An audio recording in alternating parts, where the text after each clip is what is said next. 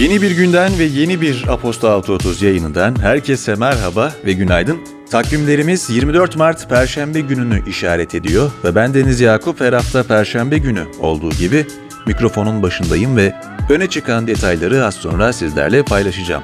Umarım gününüz keyifli başlamıştır her şeye rağmen ve öyle de devam eder.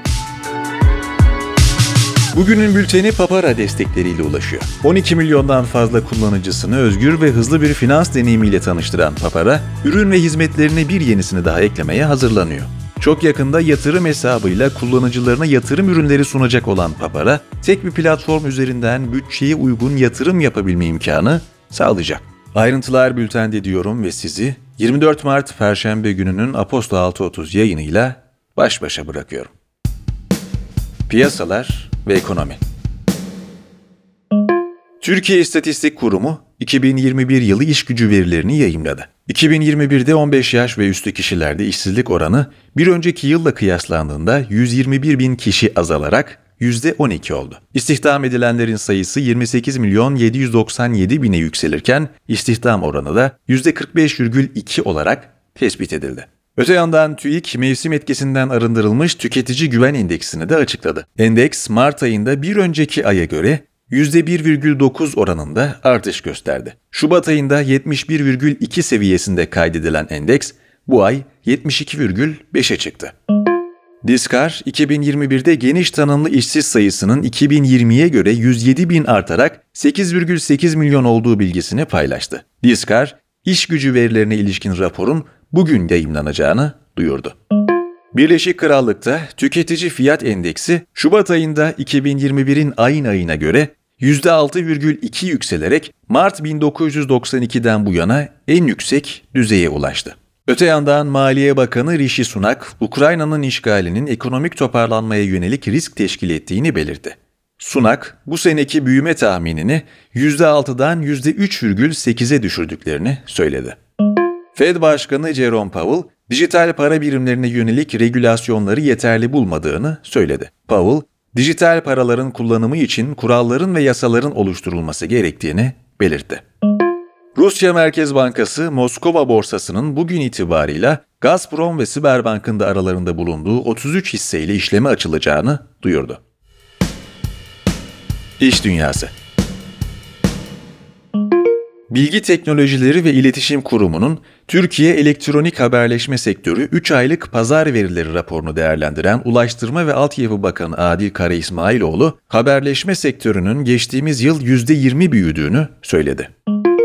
Volkswagen, elektrikli araç pazarında konumunu güçlendirmek amacıyla İspanya'da kurulacak yeni batarya üretim tesisinin de dahil olduğu yatırımlar için 7 milyar avro harcayacağını açıkladı. Şirketin batarya tesisini Valencia'da kuracağı ve 3000 kişiyi istihdam edeceği belirtildi.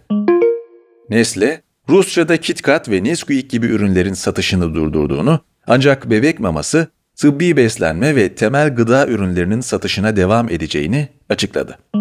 Hollanda'da Senato, hükümeti Meta'nın ülkede kurmayı planladığı veri merkezi inşaatını geçici olarak engellemek için yetkilerini kullanmaya çağıran önergeyi kabul etti. Politika Rusya, Ukrayna Savunma Bakanlığı, Ukrayna güçlerinin ülkenin güneyindeki bazı bölgeleri ve Kiev yakınlarındaki Makariv'i Rusya'dan geri aldığını Kiev'in batısında ve Herson'da da çatışmaların sürdüğünü bildirdi. Polonya Kalkınma Bakanı Rusya'nın Ukrayna'ya saldırarak uluslararası kuralları ihlal ettiğini söyledi ve G20'den çıkarılıp yerine Polonya'nın alınmasını önerdi. ABD'nin bu öneriye sıcak baktığı, Rusya Devlet Başkanı Putin ise Kasım ayında düzenlenecek G20 zirvesine katılmayı planladığı bildirildi. Çin, Rusya'nın çıkarılmasına karşı çıktı. Putin, dost olmayan ülkelere doğal gaz satışı ödemelerinde Rus rublesine geçmeyi planlıyoruz açıklamasını yaptı. Açıklama sonrası Avrupa'da doğal gaz fiyatı %22'lik artışla megawatt saat başına 118,75 avroya çıktı. Putin'in danışmanlarından Anatoly Çubay, işgali protesto ederek özel elçilik görevinden ayrıldı. Çubay'ın Rusya'dan da ayrıldığı iddia edildi. Polonya'da casuslukla suçlanan 45 Rusya diplomatı için sınır dışı kararı alındı. Rusya suçlamaları asılsız olarak nitelendirdi. NATO Genel Sekreteri Jens Stoltenberg, gündemlerinde Ukrayna'nın üyeliğinin olmadığını belirterek, Ukrayna'ya destek olabilmek için yapabileceğimiz her şeyi yapmakta kararlıyız dedi. NATO'nun Slovakya, Macaristan, Bulgaristan ve Romanya'da yeni muharebe güçleri konuşlandıracağı açıklandı. Almanya Başbakanı Olaf Scholz, Rusya'ya uygulanan yaptırımların Avrupa ülkelerine Rusya liderlerine oranla daha fazla zarar vermemesi gerektiğini, Rusya enerjisine topyekün ambargonun sonuçlarının Avrupa için yıkıcı olabileceğini söyledi. Kremlin sözcüsü Dimitri Peskov, NATO'nun Ukrayna'ya barış gücü göndermesinin pervasız ve son derece tehlikeli bir karar olacağını söyledi. Politika Türkiye Ankara Barosu Başkanı Kemal Koranel, 3 aydır sürdürdüğü görevinden istifa etti. Koranel açıklamasında, kirli siyasete dahil olmayacağım, dedi.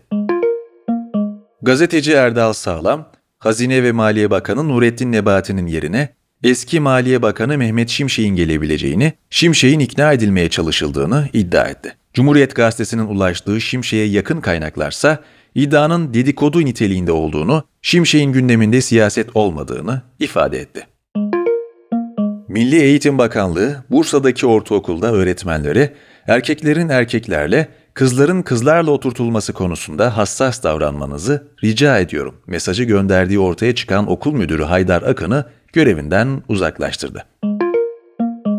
Savunma Sanayi Başkanı İsmail Demir, Türkiye'nin S-400 hava savunma sistemleri konusunda Rusya ile işbirliğine devam ettiğini ve S-400'lerden vazgeçme niyeti olmadığını belirtti. Teknoloji ve Startup NFT koleksiyoneri Board 8 Yacht Club'ın kurucusu Yuga Labo, 450 milyon dolar değerinde yatırım aldı. Şirketin değerlemesi 4 milyar dolara ulaşırken şirket Otherside isimli bir metaverse projesi üzerinde çalıştığını da duyurdu. Proje, farklı NFT evrenlerini birbirine bağlamayı amaçlıyor. YouTube, ABD'deki kullanıcıların platformda yer alan Hell's Kitchen, Heartland ve Unsolved Mysteries gibi programları ilk kez ücretsiz izleyebileceğini açıkladı.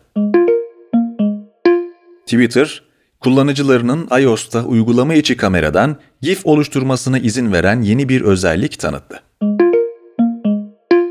Bloomberg'un haberine göre Spotify, sohbet odası özelliği Green Room'u kullanıcılar için daha erişilebilir hale getirmek için ana akış uygulamasına entegre ediyor. Spotify Live olarak adlandırılacak özelliğin yılın ikinci yarısında kullanımı açılması öngörülüyor.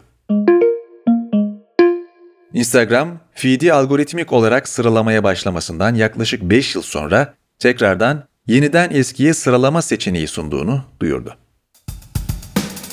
Spor TFF, Euro 2028 ev sahipliği için resmi başvuru yapıldığını açıkladı.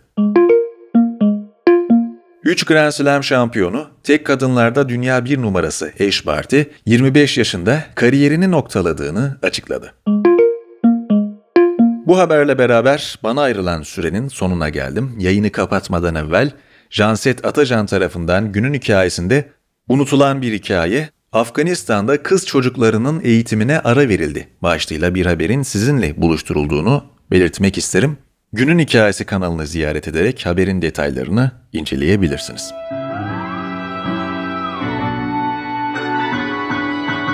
Bu haftalık benden bu kadar. Haftaya salı ve perşembe günlerinde görüşünceye dek kendinize iyi bakın, hoşça kalın, görüşmek üzere.